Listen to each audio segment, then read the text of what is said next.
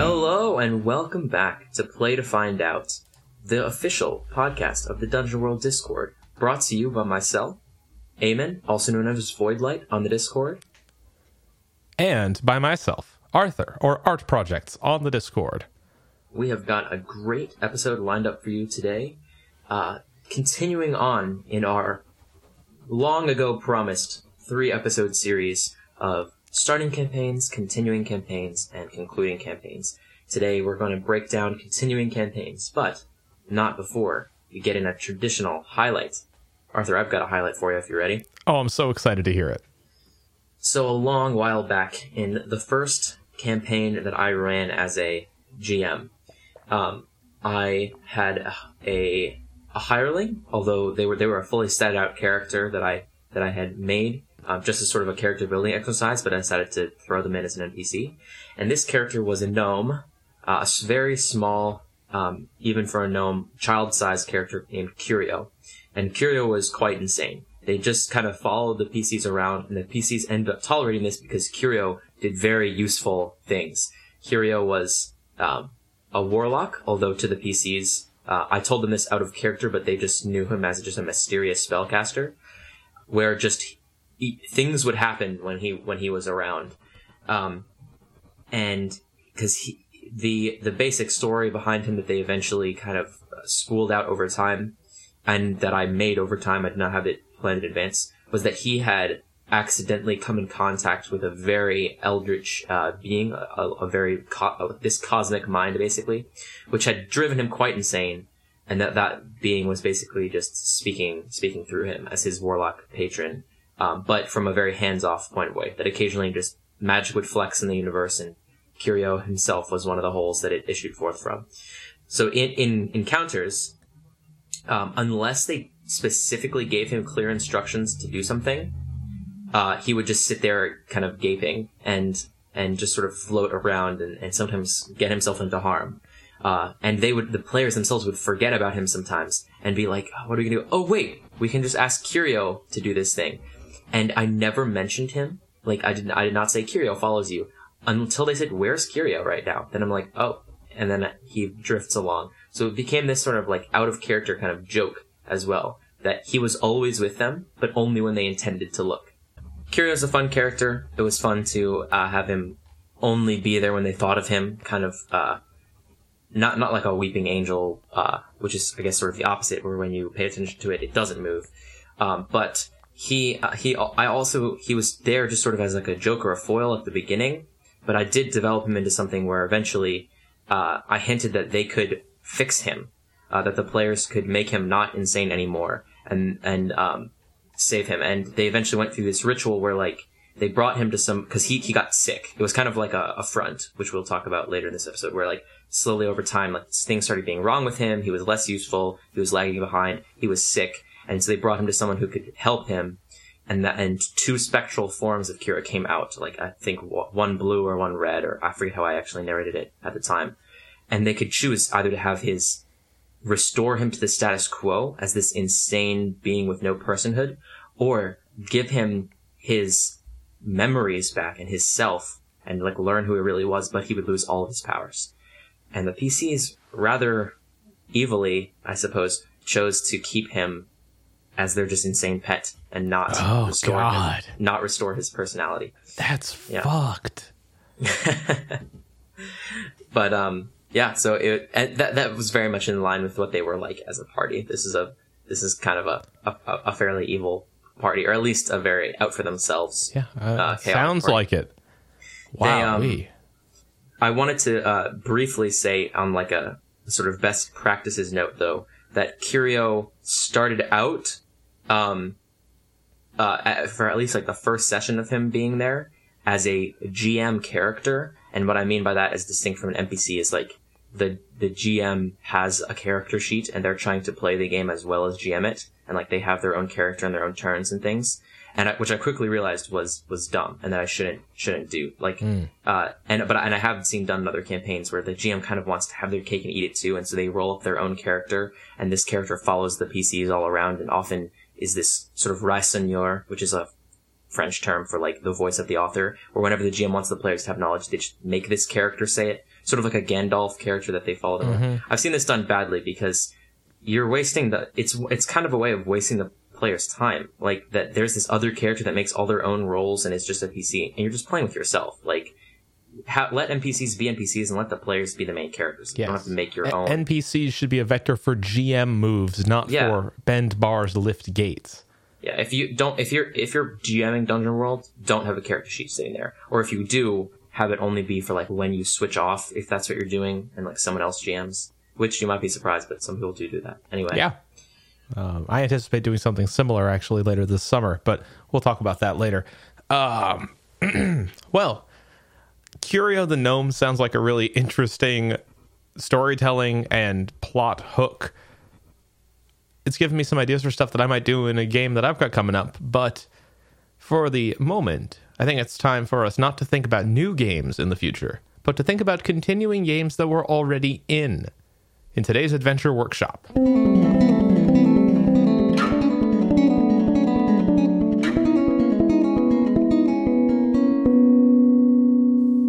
So today we're going to be talking about the ways that we keep campaigns going, what works for us, what hasn't worked for us, good tips and cautionary tales. So, Eamon, I'm curious, what is the duration of your longest campaign? A year. Um, specifically a school. Well, there. I, I the longest campaign I've ever played in was a campaign that lasted about two full school years, so maybe four semesters, and we would resume it, you know, it would take a break over the summer because we mm-hmm. weren't physically in person, but then it would resume, and the game was the same characters, but we would chunk it into seasons, and so they would say, oh, this season, and sometimes there would be a little bit of a time skip, or we would level up for free, like over the summer, something like that, but it was quite a long campaign, and um, there there is advantages and disadvantages to that. I definitely think it could have been done better, um, But yeah, th- that that campaign had an advantage that I don't think we can assume in this conversation, which is just we were a friend group and we were going to be playing together no matter what. And it was just the choice of the friend group that no matter what was happening in fiction, like we were keeping these characters and we were just going to play. Like, that was the default. But if you want to keep like momentum, you want to keep people interested enough to keep playing in your game, that might be something you're dealing with. And you want to just keep interest in the characters and the story themselves and not just kind of have it peter out. I think that's the, the goal of what to address, especially here in this episode. For sure. So, were you the G M in this group or were you one of the players? I was a player. And okay. in fact, um, I was a, not a late addition because we played for... like I said, four semesters after I joined, but they, they had been playing for several weeks before I joined. Uh, so I, I I potentially missed maybe five sessions or less out of a, a total, like, maybe forty or more total. Very cool. Well, it sounds like a pretty hefty undertaking. So let's talk about how we can get that same magic in our games. I think that the keys to continuing campaigns are sort of split into two categories. There's the stuff that we do as players and G Ms to keep the gameplay going, to keep the campaign fun and fresh. And then there's the stuff we do as players and G Ms to make sure that the game happens in the first place. Getting people around a table, virtual or real, and actually playing the game. So let's take our Adventure Workshop and talk a little bit about that first category. The things we do to make the game work. Now, Dungeon World provides a couple of options in this camp. Uh, the key and probably most confusing of the best of the bunch is the front system. So why don't we take a couple minutes here and just talk through fronts and try to figure out how we use them. And if, if I use them differently from you, or if I use them wrong, we, you use them wrong, no one uses them right, who's to say? How do you use fronts, Eamon? I think fronts are most useful, to to myself at least, as a codified way of bringing a threat to bear. And what I mean by that is you have uh, essentially what boils down to it, just a bulleted list. And every time a six minus result is, you know what happens next. You're, um, or you know it can happen next if you choose to use that six minus result to push a front, or a seven to nine result to push a front. Um, and so instead of saying like, suddenly goblins charge into the room, like it kind of uh, forces you to use foreshadowing, right? Like, they hear something, then they smell something, then there's a hint at something, and then something's upon them, right? Yeah. Or now, on a larger yeah. scale, you're you're um you're having like maybe a faction come to bear. Additionally, it's uh, very helpful to me as a way to remind me to pay attention and think off screen, especially at, to the fact that like if they leave something untended, the world ticks on even if the P Cs aren't there. That like Joe Schmo, the big campaign boss, isn't just sitting in his lair waiting for the P Cs to walk in and challenge him. He's actively working on plans that the P Cs could potentially catch him in the middle of, right? And totally. If they don't, and if they're dallying over like searching the lost forest for like a magic twig to just, you know, something irrelevant, you are telling them that these things are going on. You're telling them that like so-and-so's plan is inching closer to fruition, right? Through concrete ways. Sure. And these concrete ways are referred to in the book as grim portents, as yes. concrete things that happen that should be a warning to the players that something is going on in the world that they have an opportunity to address. But that's not the only thing that Affront has. So I'm looking at Affront sheet right now that I filled out for my in-person game. And I thought maybe we'd just take a look at some of the different pieces of it, talk through what we use them for, and then see if there's anything where we're confused or where we'd like to flesh things out in a little bit more detail. Go One thing it. that I'm curious about is, what do you consider to be the differentiating factors between a campaign front and an adventure front? Uh, it's just scale, mostly. Um, that's that's a way of tracking things that happen sort of between sessions or over the course of multiple sessions, and something that will happen uh, in a given moment. Uh, and I, I honestly um, am, I guess not guilty, but my, my, my personal preference is to like use a lot of tools from different systems, just because I prefer to play broadly, even though I, I do love Dungeon Worlds as a home to constantly return to. So sometimes I will represent what would traditionally be Affront as a clock, just from um, Blades in the Dark. I, I think it's the, the that's sprawl. Not where I first saw it, but yeah. I that, think Apocalypse that, World sprawl. might have it too. Right, yeah, where... Uh, it's something is ticking to fruition, right? And what fronts have is each of those bullet points is some you you have the name and and the manifestation of what that is. So um, maybe here let's let's make an example and, and we can like write it. Oh well, you you have an example. What, I what have are an example in front of me. There? So I'm looking at my at a front, an adventure front called Salsaval, the Colossal Serpent. Described as Salsaval sits atop his ancient treasure hoard deep in the central island of Parnathu. The various gems have accumulated enormous sun energy, and this power has attracted attention. So that's my description. My cast is Salsaval, the Colossal Serpent, and then his servant Tolem, who speaks for him. Then there are a couple of other named N P Cs, various mages and whatnot. This is from the Parnathu setting that I described a couple of episodes ago in a picture of this. Now, I've got two dangers codified in this front, and I'm just going to bottom line both of them, and then we'll pick one to look at in more detail. One danger is the thieves, people who uh, people who are going to try to steal from the treasure hoard. And then the other is the growing power of the treasure hoard itself as it absorbs more and more energy from the sun and comes closer and closer to combustion. So these are the two dangers in my front. Is there one of those that you think we should drill down on and look at some types, impending dooms, and grim portents for? Um, I think I like the first one quite a bit. All right, so we'll look at the thieves. So the thieves are an ambitious organization, and their impending doom is the acquisition of power. In other words, once they get access to the treasure hoard, they will have the power to become a much, you know, a, a more world-ending threat. Now, the grim portents that I have. A monstrous scream shakes the city. A local mage college begins flashing newfound wealth. Recruiting begins for another raid. And the mage college recovers the Drudming, which is the name of the really powerful gem, and parades it about the city. Those are my those are my grim portents. So each of those is an opportunity for the P Cs to get hooked into it, right? The scream shakes the city. Well, we should probably figure out why that scream happened. A local mage college begins flashing newfound wealth. Maybe we could rob them.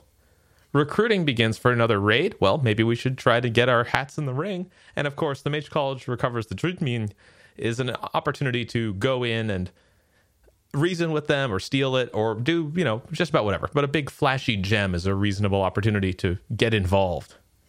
I like that quite a bit. I, I think that the one of the advantage of fronts as uh, as presented in Dungeon World is it's a way to do just enough G M prep.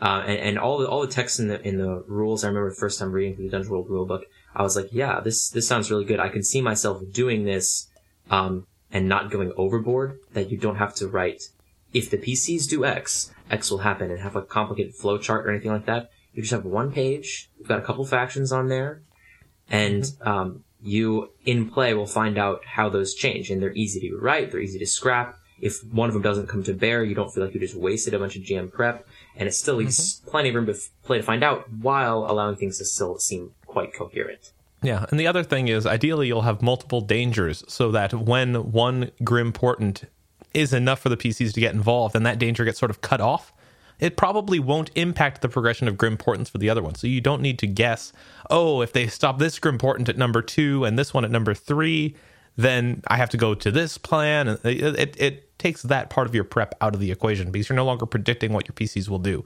which I think is the best. Yeah, you, you don't want to play the, the prediction game because that's a way to have wasted prep. Because you predict something, it doesn't come to bear. What you prepared for that eventuality is thrown out. I know a lot of G Ms grapple with that, and it, they, they tend to throw up their hands and go to a very railroady approach, which, if we're playing Dungeon World and if we're playing to find out, is hopefully not our uh, a fallback that we use yeah. too much. Additionally, um, what if you can still get pretty tricky and intricate with fronts if you want to. You can have two fronts uh, where one of them references another. And if, sorry, I mean to, uh, to dangers. Mm-hmm. And if one of them gets to that Grim Portent before the other, it changes the other, right? Like maybe the goblins, um, or maybe the dragon, one of its, uh, Grim Portents is that it eats all the goblins and it, it, it becomes, uh, imbued with the ritual magic that they were messing with, you know? So if the goblins don't exist anymore, if the, if the dragon manages to hit that, that Grim Portent before the goblins uh, complete theirs, right? Which is really interesting, where the P C's actions can actually affect the world uh, through a series of different states that it could potentially be in, um, you know, outside of what they're already doing. Totally. What do you think about that? The, well, the two dangers that in this front actually have that relationship exactly. If the thieves steal the really powerful gems, then the other front, which is the the horde itself exploding and, and uh, erupting the volcano in the middle of the island, that one doesn't happen because there is no concentration of power anymore.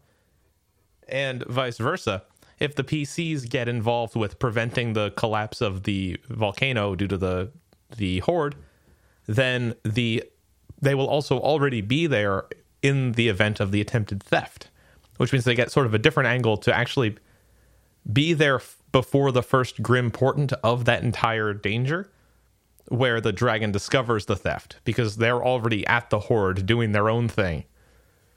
So we did we haven't actually played this yet, so if any of my players are listening, just forget everything you heard. If you want to get a little I, this is technically a meta thing, but if you want to uh, get a little bit more impartial with like which fronts get priority in being advanced, so say, say something comes up in fiction and you're like, oh, I get to advance a front now, a six minus result or something else. Mm-hmm. You might even roll a die and like randomly determine which of your dangers is getting uh, the next Grim Portent pushed. Yeah. Um, because then you as the G M, like say if the P Cs didn't influence any of this, I literally don't know how it would end up because it would be randomized. Totally. Cool. So those are fronts. We'll probably talk about fronts again in future episodes because everyone wants to know more about them if the internet is any indication. But for now, I think it's time for us to move on to other elements of our continuing campaign's adventure workshop, including pushing character arcs. Now, this is a really interesting topic for me because it's constantly on my mind. It's something I struggle with. Eamon, what are we talking about here? So what we're talking about is player buy-in, ultimately, and that's kind of a meta talk thing. Um, I'm not talking so much about... Uh, right here, at least, of players being interested in the game, um, but players being interested in the char- their characters specifically. So they're coming back to the game because there's still something to be uh, found out. And for a lot of games, that is simply the overarching plot. Like, do we defeat the dragon? Do we not? What's in the temple? Let's find out. But hopefully that's going on as well as there being specific character things that we're interested in finding out. Like, how will, um, you know, Curio and Otavin uh, see eye to eye, since they've been having issues and they've got bonds that we want to see evolved, and we've, they've got uh, a little arc going between them. Or someone has personal goals that tie into their alignment, and we're wanting to see uh, what that character, does that character achieve their goal? Um, and those are uh, easy to create in a soft way. Uh, uh, you don't have to go overboard and create a whole background. Uh, I had a character um, in that long session, in that long campaign, um, named uh, Arden, and he his backstory was that he was a he was a, a warlock, but the price for his powers was that his the love of his life was trapped in the Feywild, and that's as far as I fleshed it out. I didn't know exactly what he did um, to to trap to m- make that be that way, but all I knew is he wanted to get her back some at some point. And so it would come up in the campaign. Like, sometimes the G M would push on that. They, they, like, and it was interesting for Arden to come back, because if I left the campaign, I wasn't only leaving the full story unresolved, but I would also be leaving my character's personal story unresolved. So I personally wanted to see my character's story in the context of everyone else come to bear.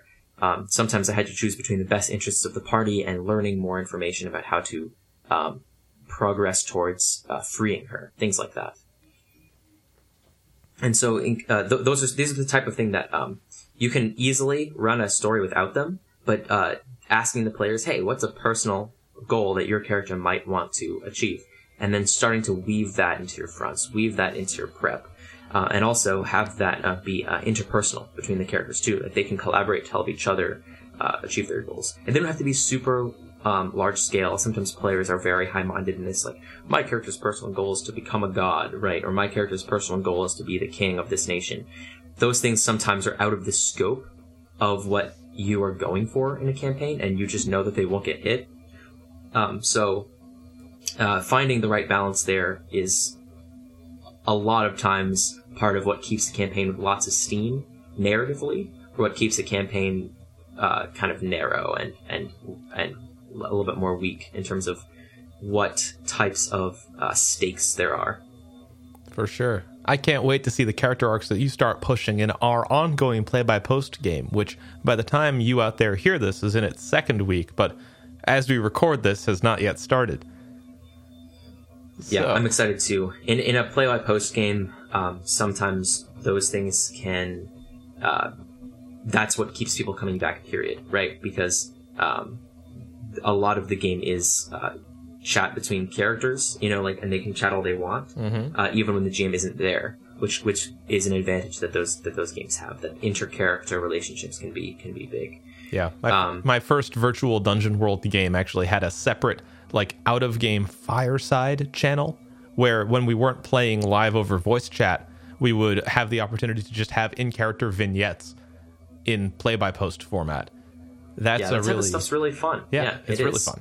It's a great way to get those character arcs on paper too for the G M to exploit later. And it, it provides an avenue for people to revisit this world that they want to, right? Which is one of the things that is important for continuing campaigns, to make a world worth revisiting and ways to do it. Um, another thing that helps with that is just how you, uh, as a G M, uh, coax the players into into narratively structuring the game.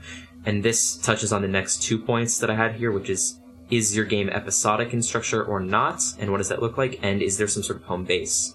Um, some games have this hardcore baked into them, right? Um, we can reference Blades in the Dark. We oh, we shall. You know, several several times in the show, but Blades in the Dark is set up such that the game assumes that you will be playing uh, the game in a series of scores, which is like missions, basically. Mm-hmm. It could be a heist or an assassination or a, I don't know, a drug deal, whatever. And that in between them, there's codified downtime, and then that's where the session is going to be broken, if at all. Like, ideally, you don't have to end the session in the middle of a score. Yeah. Which means that narratively, all the players are like back at home base and stuff like that. So if you somehow need to swap out characters or character isn't there or something like that, it's so easy. It makes sense. Like maybe they're just not available for this mission or otherwise occupied, right? Or they're missing and the P Cs don't know where they are, or they're they're lost in their vice, and all these different things are baked into the game, um, which solves a lot of problems that other games have. Um, the default for people is to just kind of play, and then when you run out of time, stop. And a lot of times that means we're literally mid-fight in a dungeon one hundred miles below the earth. And so if a character suddenly disappears, it's a lot harder to, like, figure out why, right? We're we're in a mid-fight, and someone was about to cast a spell to, like, cure me, I was passed out, and then that player's not there anymore. And, and we, we wonder, like, in character, what's what's going on here. Mm-hmm. Um, it, it also makes pacing a little bit weird if we're trying to resume from a flat state, like, uh, just on a random day, we're just resuming the game. And we're in mid-fight. Like, it's hard to jump right back into that energy.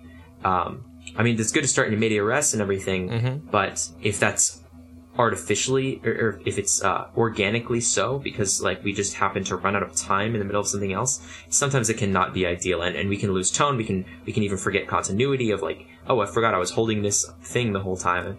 A lot of times it makes more sense to make the game a little bit more episodic, and sometimes can be more cinematic that way, like, right? Like, that's how T V shows work. Um, a fresh start of an episode, episode technically could start anywhere, but the fact that it starts at all as an episode is a tool that can be exploited. That's for sure. And w- one thing in my ongoing Blades in the Dark campaign that we've encountered is this exact phenomenon of having to stop halfway through a score. And that is always a little, a little bit uncomfortable to resume with the score ongoing. One technique that we use to mitigate that, and I'm sure we'll cover this in more detail in Meta Talk, is the classic have a player describe where we left off so that it indicates what the shared context is when we get started again, and also flags what players are actually paying attention to. So you can uh, you can do some hard framing narrative stuff too, and I have experimented with this a little bit, where if we don't wrap up in the session, like what, what we're playing, Uh, the story is going to advance no matter what in the next session. And what I mean by this is, say we end up mid-fight. Uh, if we have to stop playing and resume on a different day that fight, it means they lost. And they're going to be waking up, like, licking their wounds, like, passed out somewhere altogether. Um, uh, th- some some tables are like, hell no, I would never do that. But uh, for our table, it gave this sense of urgency of, like, if we don't finish this fight, like, um, the moment will be lost, you know? Uh, if we don't get that treasure now, when we wake up or when we resume or when we, like, it's not going to be there. The opportunity will be lost. Like, we'll have to seek it out again somewhere else. Um, which I wouldn't kill a character, right? Like, I wouldn't say, like, oh, we, uh, you know, your mom's calling you home for dinner. You're dead. You know, not not like that. But when the game resumed, they would be waking up at camp, you know, uh, afresh, like, um, to start again. Yes. Additionally, oh, we didn't talk about home base. Um, the, uh, there being something beyond the characters uh, as a as a thing to upgrade, as a thing to progress, as a thing to return to, as sort of a, a meta character, is very fun and very helpful to a lot of games, especially if you want to have the game be long term. Say a keep that the characters are constantly uh, upgrading. I know a lot of uh, video game R P Gs have this type of thing, like Pillars of Eternity. You have to upgrade. Uh, Cade Noir is this, like, keep that you own. Uh, in the old Baldur's Gate games, I believe there was something or other similar.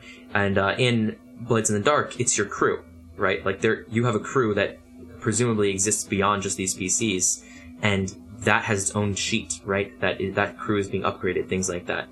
In this playbook post that we're starting, the P Cs themselves are the members of an adventurers company called Death's Folly, that they are the oldest uh, or lo- longest members of. They're the only surviving founding members. But presumably there are other members of that adventuring company, hirelings who come and go, uh, specialists who are joining the company or new recruits. Mm-hmm. And those are things that, um, that potentially matter to the P Cs and are things for them to be invested in and that ex- persist beyond them. Yes, right? Like I even would... if this P C leaves the game, they, they still have that there.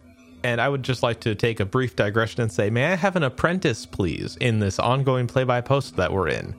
Because that sounds great. Right here on air?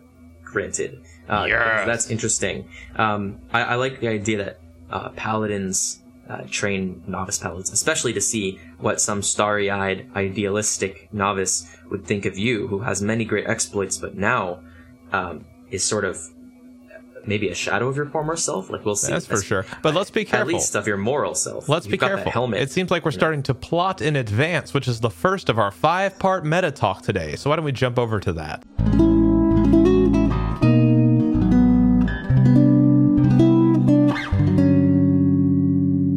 The uh, plotting in advance, what I meant there was more of a meta plotting. Um, certain, not like deciding story beats in advance, but um, being realistic about what time you have available to you and what you're going to do with it. And so the plotting, I, what I mean by that is plotting out how many sessions you're going to play. Oh, sure. Or how many sessions you can play. Well, hang on. Before we, like... before we dive too deep on this, let's just contextualize what we're talking about. We're now in the second part of our two-part guide to continuing campaigns, where now we're dealing with the social factors related to getting people into the game on a consistent basis and making sure that the campaign progresses even when the players cannot.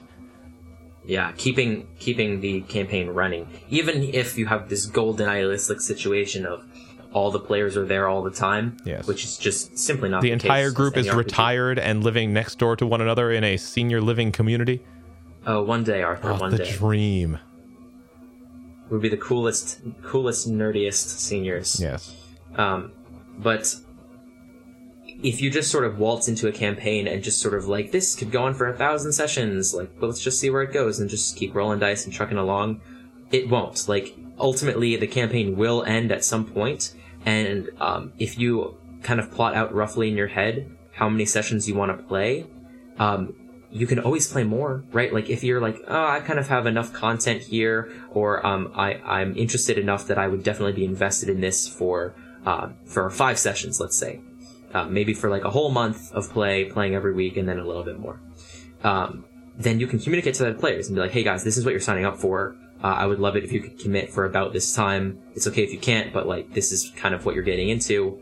Then people know ahead of time, and they can kind of devote their energy accordingly and sort of pace themselves, and you'll just get better participation. If you end that, right, you come to the end of maybe a five-session arc, cool stuff happened, and you're like, guys, I'm so jazzed. I want to keep going. I don't want to roll up new characters. We have got great stuff here. Let's just keep going. Then you can call it season two, make it all special, you know, have a special dinner, blah, blah, blah. Uh, you could do a time skip or whatever. You could see the characters, you know, a little bit down the road. You could do a prequel adventure, whatever you want. Like, you've got options. But what you didn't do was just sort of say, this is a hundred session campaign that's going to be so epic. It's going to be first level to the tenth level, and got three sessions in and quit. Because then you kind of just feel bad, right? You, you feel like you...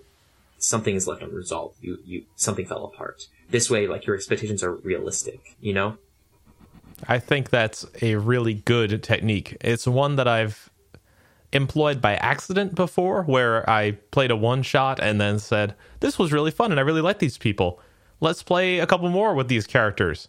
And then we ended up finishing that campaign over the course of about a month and a half with weekly sessions, and after those that month and a half of weekly sessions, we said, this is about what we wanted. Let's start a new campaign now with a, an even longer time span in mind. And then we have continued doing that. And now we now we play Blades in the Dark every week. And it's great. I don't know what the demographic of our listeners are, um, but I assume it could be sort of just anything. But I definitely know this is something that varies based on uh, age as well. When I was a young gamer, no matter what it was, if it was... I mean, the earliest role-playing experiences I had was running around in the woods with sticks and, and giving names to different rocks, right? Like, this is the, you know, the Black Rock Mountain, and I own it, and you got that rock over there, and, you know, stuff like that. But um, we we would play every day, and with no structure. Like, it was just, we were going to play every day, mm-hmm. whenever we see each other, and we're just going to go until, you know, eternity, like, whatever. Whereas... um. adults, or um, as I've come it, into like R P Gs and people, more and more responsibilities being layered on, and also watching people who are in their like, you know, thirties, forties and beyond, who are still in the role-playing hobby and what they do, there are structures in place, right? That playing weekly is kind of like a norm, and there's you're, you're always going to be playing at a certain time just because everyone needs to be on the same page.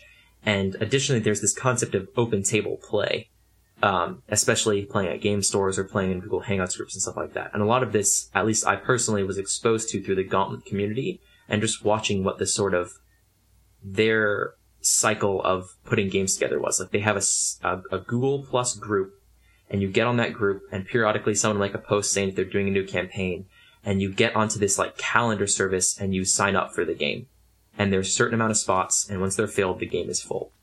And you are only committing, you commit episode by episode or, or, or session by session, where you can either sign up for all four sessions of a given arc or five or however many they opened all at once and say that I'm going to play in all of these, or you can sign up just for a single one. And so that, and they term that open table play. And, and this is, this can be done in person too, right? At a game store. Like, uh, it, it, you, if, whether or not you've been exposed to this, people do put up posters with like slots in them. People write their name and be like, hey, I'm going to play in this game. And they just sort of recruit from the community people. But even if you're just with your friends, um, you've still got to decide how often you're going to play and, you know, for how long. Like it, it's important to at least give some sort of energy to that conversation. Absolutely. Now, you alluded to one thing in your description of the Gauntlet community's approach to this, which was the idea that sometimes people wouldn't show up or would deliberately say, I won't be in this session. How do we make mm-hmm. our games allow for absences like that? So, uh, out of game, um, there there's some stuff to consider, some meta stuff. Um, for example, like when you add a new player, are you going to... Uh, through a private channel, tell them to have their character ready and, and coach them through it so then they can jump into the game from the first minute? Or the next time you meet up with your group, are you going to take the beginning of that session and do some character creation with that person? Uh, sometimes that's that's possible if, if it's a, a, sh- a system with easy character creation like Dungeon World. Mm-hmm. You can just have them pick a sheet and spend the first, you know, fifteen to twenty minutes or less of the um, of the session, like having them drop some bonds and, and, and check in some boxes. But if it was something like fifth edition, I would not have someone sitting there just rolling up a character when everyone else is sitting there ready to play, right? Additionally, you have some questions like, what level do they come in as? If this is a game that has levels, which the Dungeon World does, and most games that we're going to play have some sort of level, are you going to artificially have them come in as the level of the other players? There are good arguments for that. It's fun. Uh, it makes everyone on the same page. Uh, the arguments for having them come in at level one would be, that could be interesting in its own way mm-hmm. if the party is suddenly burdened by a novice well, or something mm. like that. So I, I do just want to point out, though, that in my experience, a level one character and a level five character, a level nine character, whatever it is, end up having roughly the same amount of fictional impact. It's just that yeah. the toolkit is different. In Dungeon World. In Dungeon World, of course, in, yeah. yeah. Which is an advantage of Dungeon World that we um, Certainly. would be remiss to just sort of take for granted. And if you're playing in a fifth edition game and you have tenth level P Cs that have been playing for a long time, and Joe Schmo comes and tries to join the game for just even just a session, and you give him a level one character, you're really disadvantaging him. Like, the other players are literally going to be flying around and stuff and doing crazy things that he just can't do, and that might be not fun. Like, you have to ask them. My personal preference is the new player coming in. I just ask them, yo, what level do you want to be? Like, you can be up to the highest level uh, in this party if you care to, or less. And I, usually the other players are adult enough to not be like, what? Why does he get these levels for free or whatever? Because it's not like you earned these levels just by showing up and playing. Like, it's just fictional stuff. Like, it's not like the other player somehow cheating mm-hmm. to like join the game at like a higher level. And uh, to be fair, a lot of times people start new campaigns and they arbitrarily decide what level everyone is anyway. Hmm. So the other consideration is though is um, which I'm typically as a G M more concerned with, since I have set procedures for these meta things, is fictionally, how does this new player get here?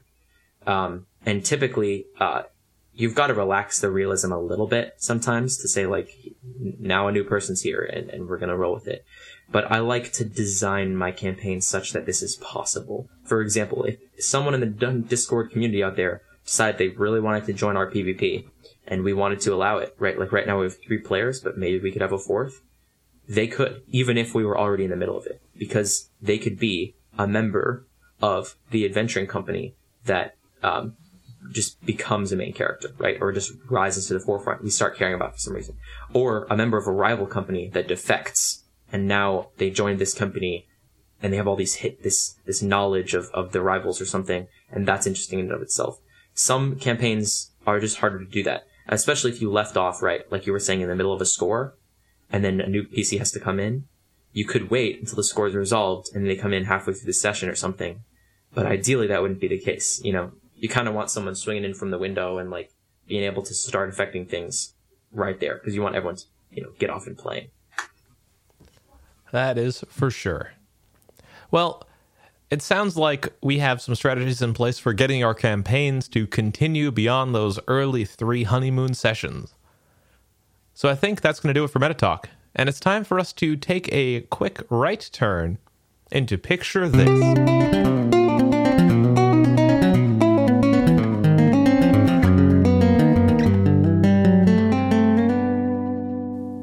So, for Picture This this week, I've got something a little special. I have a, a spell that I um, that I thought up um, that I can present to you. A custom, a custom exclusive Ooh. spell for uh, Play to Find Out. Um, this is inspired by something that I was reading in Bornheim, which was a like a, I think a catastrophe effect or something that could happen. I think it might have been from like a monster touching you, where your player could split in half, and both halves would be operating independently and be this awkward half person. But here it is. This is a spell. It's called Void's Rite of Rivening. Uh, and it is a third level Dungeon World spell. And rivening, if you don't know, something being riven means being split or tear, torn apart violently, which fits because what this spell does is the wizard or the caster or someone that they touch, a willing subject that they touch, or uh, an unwilling... Actually, in the spirit of Dungeon World, I'll say anyone they touch is split in half down the middle into two separate parts. And this could either, and both parts operate independently. Both points parts have half the hit point value of the original, whatever the original was at the time that it was split. They can operate independently, uh, and they're both under control of whatever uh, player originally had control of them. Uh, these parts, if they come in contact with another half part, um, can join together to create a new whole, and that will be under the control of I uh, of the uh, the caster themselves or whoever the player was that was split, if they make a successful Defy Danger int um, or con or whatever stat you like. Hmm. So you could take this spell in a lot of directions. So like the wizard could split themselves in half, you know, to potentially uh, cast multiple spells, right? But th- there's the danger that one of their halves is just going to be killed because it's even weaker than before. Um, and then they just can't get that half back. And then they're just this half person. In my mind, fictionally, when they split in half, they're not just like a one-legged thing hopping around. The other uh, half is filled in by a generic and featureless sort of like uh, carbon lattice or shell. So they just sort of have this like featureless like black half that is like brittle like dust, but still just sort of gets the job done. And if they come in contact with something else that has the same thing done to them, those dust parts evaporate and the halves snap together, um, even if they're the, the the wrong half, so to speak. Um, and uh, you could accidentally have half of your P C be incorporated into a monster, right? Or you could have a monster incorporated into yourself, right? Mm-hmm. Or you could split the paladin in half, and you could you could have half paladin and half fighter. And, and the and the fighter and uh and then uh, two of those you could right. have two half paladin half fighters and like have their abilities be shared and, yeah. and stuff like that. A sufficiently a motivated uh, craftsman, perhaps an immolator, could create a half body that is mechanical or something non-organic in nature, split that and then combine it with a person in order to create a cyborg. Right, and oh, or two of them. Two and cyborgs. Two, it's true. Yeah, two two characters. Right. So yeah, anyway, mm. Void's Rite of Rivening. Use it as you will. Nice. I was thinking third level sounds about right. Um, yeah. But it's, you can make this ninth or first, right. like whatever you want, up the stakes accordingly. It's got that fun high stakes but like wild narrative implications that I think really works at an early point as a first weird thing to have access to. So I like the idea of having that on the relatively low side, three or five. Very cool. Yeah, I... I'd venture to say that this is a good spell because for me, what I would consider a good spell is something that um, has utility. Like you could potentially use it uh, as a boon or as a as a harmful effect, depending on if you cast it on yourself or someone else. Yeah, uh, it has interesting drawbacks built in and is also just a little weird. Right. Like I just like spells that, that are things that that don't have a mechanical an- analog. Right. Mm-hmm. Like a, a, a magic missile. Ultimately, is this is gets the same job done that shooting an arrow does, but the ranger and the fighter don't have a way to um, split people in half, at least, and have them still living. So. Well, yeah, I was gonna say a fighter can absolutely right, yeah. split somebody in half. I don't know what your fighter's like, doing. This is this is Thor's axe of rivening right here. Yeah, I've seen that movie. Um, This is reminding me a little bit, uh, just a quick digression. In in my game right now, one of the characters' reflection came through a mirror, and now they're just both in the non-mirror world. So it's not like Twins where he's playing two characters. It's literally he's playing one character, but there are two of them. And I've managed that from a G M perspective, as he can't specify that one of his characters does something. He merely says what his character does, and either both or one of them does it. And it's not, we never allow him to say, oh, I'm going to stand and have my other guy stand on the other side of the door, and then we're both going to bash the door in. No, it's it's very much one character sheet, one character, two physical avatars of that character in the world. And this just reminded me a little bit of that, as another weird opportunity to have multiple halves running around. Not necessarily in the theme of multiple halves, but in sort of uh, the idea of multiples. I just thought of a monster, uh, so this is going to be a bonus. Picture this. Um, the I don't have a great name for them, so here's my work in progress name. Froblins.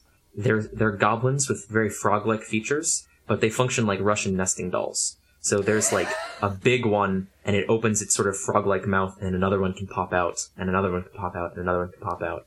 Uh, progressively weaker but quicker versions, right? Uh, and and you might think that, oh, that's the biggest one right there, and then a massive one comes out and sort of swallows up that one. Yippee! I I like the sound of that, but also w- just the mental image is really messing with my head right now. just just a frog shedding an outer frog, like a like a dress crumpling to the ground, and then he steps out of it, and then the regular frog recombines back up into fully fully upright position. You never know if any given froblin has a froblin inside it or not.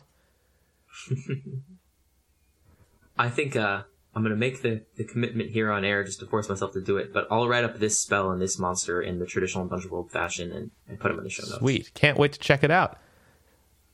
Now it's time to check something else out.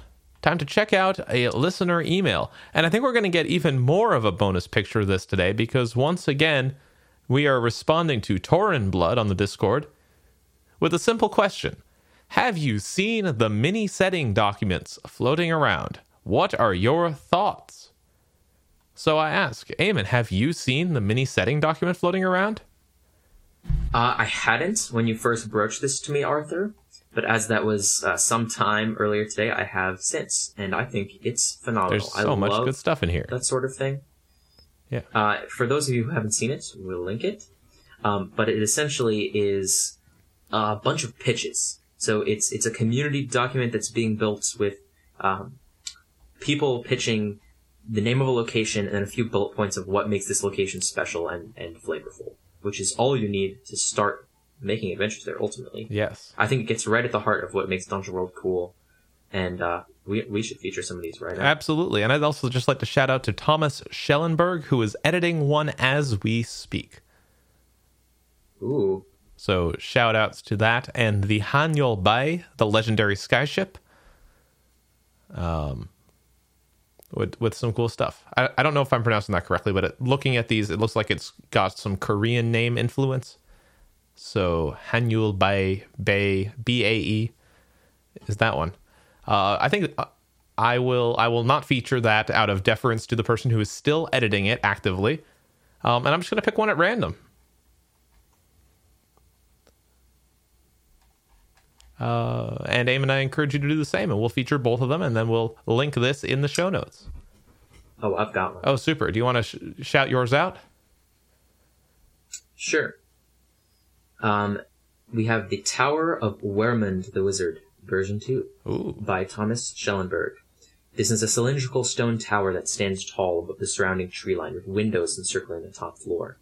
A single wooden door allows entrance into the tower, its frame engraved with arcane runes. Inside, the tower is well furnished. Ever-burning torches reveal disorderly piles of books and scrolls everywhere. A broken crossbow trap hanging from the ceiling tries and fails to shoot intruders. What other traps lie hidden here? Magical wards and puzzles guard the secrets that the wizard left behind. Oh, that's very. So that's fun. a fairly, uh, that's a fairly classic type of setup there. Totally. All right, I am going to shout out a different Thomas Schellenberg creation, specifically the Fjords of Njord. The beautiful blue water drifts lazily between the high rock walls of the fjords. Peaceful green grass and blossoming flowers line the landscape. An old stave church with deep blue walls sits in a valley where the gentle waters meet the grassy shore. Kelp grows along the southern wall. A flock of parrots perch among the nearby trees, but they're not native to these lands. Why are they here? And is that blood dripping from their beaks? Ooh. So, shout out to Thomas Schellenberg for really being, well, just by sheer numbers alone, M V P of this document, as far as I can tell. And also to all the other contributors. These all look great. I might have to write up a couple of ideas and throw them in here as well. And then we'll... Uh... Can I feature uh, another one? Oh, yeah, absolutely. So this is by Logan Howard. Uh, Hraken's Pass, or Hraken's Pass. Stone cockroaches the size of horses scattered and half buried along the valley floor. Mm. A dense and acrid fog that never completely dissipates. Mm. The sound of shuffling and whispering cuts off whenever you stop to listen. Mm. A lot of these, a lot of these seem to be falling into um, three bullet points, and that makes me think of almost a haiku, especially the ones that are very short. These are sort of adventure haikus, yes. And the best ones, or at least my favorite ones in this, are ones that they leave something suggested at, but um, uncertain. For example, like, why are the cockroaches that big and what else is lying buried? Is kind of why buried. Are they made of stone? Here's one more from me, at least, that will um, kind of uh, show what I'm getting at here. This is by um, Yohai Gal. Am I saying Yohai that right? Yohai Gal is how I've been Yohai Gal. indicated Correct. to pronounce that. Yohai Gal, our dear friend, he brings us Kore, a lakeside village with thatched roofs, smiling denizens, and warm taverns. A large clock tower in the center of town. When it strikes nine p.m., the place is deserted. Black sludge is stuck to some of the nearby fishing boats, which are mostly empty. Ooh. And that's it. So it clearly it just sketches out the idea of a town where something's going on, Spooky. right? But you don't know what. You play to find out. Very cool. And speaking of play to find out, I think that's all we have for you today. If you've enjoyed our show and would like to help us out, leave us a review on iTunes. Just let us know how we're doing, what you like about it, what you you know would like to see more of, and we'll be keeping an eye out for that. So far, we've been really happy to see the reviews that we've received, and of course, I expect us to continue being happy as we see more and more of them trickle in. Arthur, I just had a crazy idea. Uh-oh. Maybe maybe the end of the episode is, is is the time for crazy ideas. I don't know. But uh, this is a, a sort of a go as we please, like play to find out type of, type yeah, of podcast. Yeah, you know, crazy ideas. What if we had That's a, what I'm about. What if we had a, a real just friendly, friendly competition, no big deal, um, spell contest? People P M us their custom spells and for a chance to get them read on the Ooh. air. And potentially to uh, join us on the show to talk about something. I like it. That sounds like a plan. I don't know. I know we haven't had any contests yet, so yeah, you're you're totally hearing us just spitball this live. Cool, and, well, not and live, the prize is an opportunity air. to read out your spell live on air with us, maybe get interviewed about it. And whatever you send us, um, if they're if they're great, which I assume they will be, if they're um, deliciously flavorful spells, we'll compile them into the uh, the Art and Void spellbook. Yes, the official Play to Find Out spellbook. I'd like to suggest one more element of this, though. Rather than sending them to us privately, I think one way for us to have a little bit of fun with this might be for uh, for us to see them as tweets.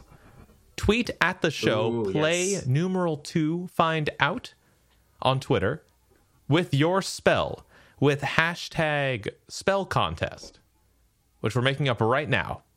So we'll see how this goes. Hashtag spell contest at play numeral two, find out.